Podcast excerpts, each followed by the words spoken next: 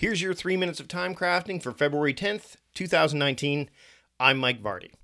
I'm going to talk about something that happened very recently uh, today, uh, kind of a bit of a news item. I'm going to kind of talk about how I feel about what's just happened with this. Um, and it's not it's not anything uh, political or anything like that. It's about an email app that has uh, risen from the grave, Newton.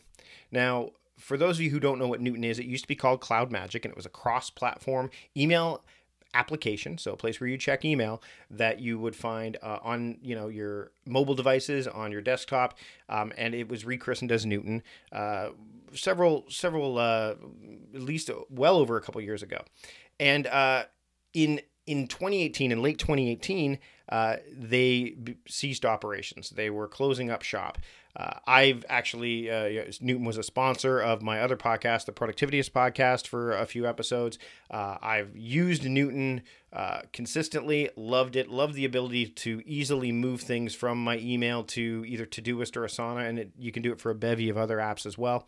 And I really enjoyed using it. And when it went away, it came, you know, at a time where I was I was okay with it. There's lots of other email applications that were available, and it's not something that I'm not used to either. When you work in this space long enough, you recognize that apps come and go. That's why I always say focus on the app within you know figure out what your approach is and your framework and find an app that you can apply that f- framework to consistently and confidently okay so for me, when Newton was announced uh, this week that they were coming back, Newton had said, "Hey, we're back with new ownership and new, uh, new features. There's new features and all this stuff."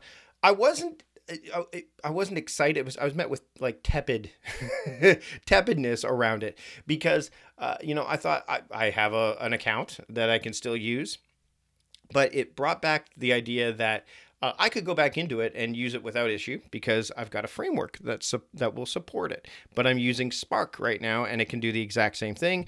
Uh, you know, maybe you use Gmail or Outlook or whatever. Bottom line is, is apps come and go, and uh, don't get pulled in by either the return of an app that kind of left you in the dust uh, unless you really, really want to get back into it and you you've not spent a lot of time learning a new one. I think this is a, a, definitely a, a unique scenario where where Newton has come back. Not many of them do.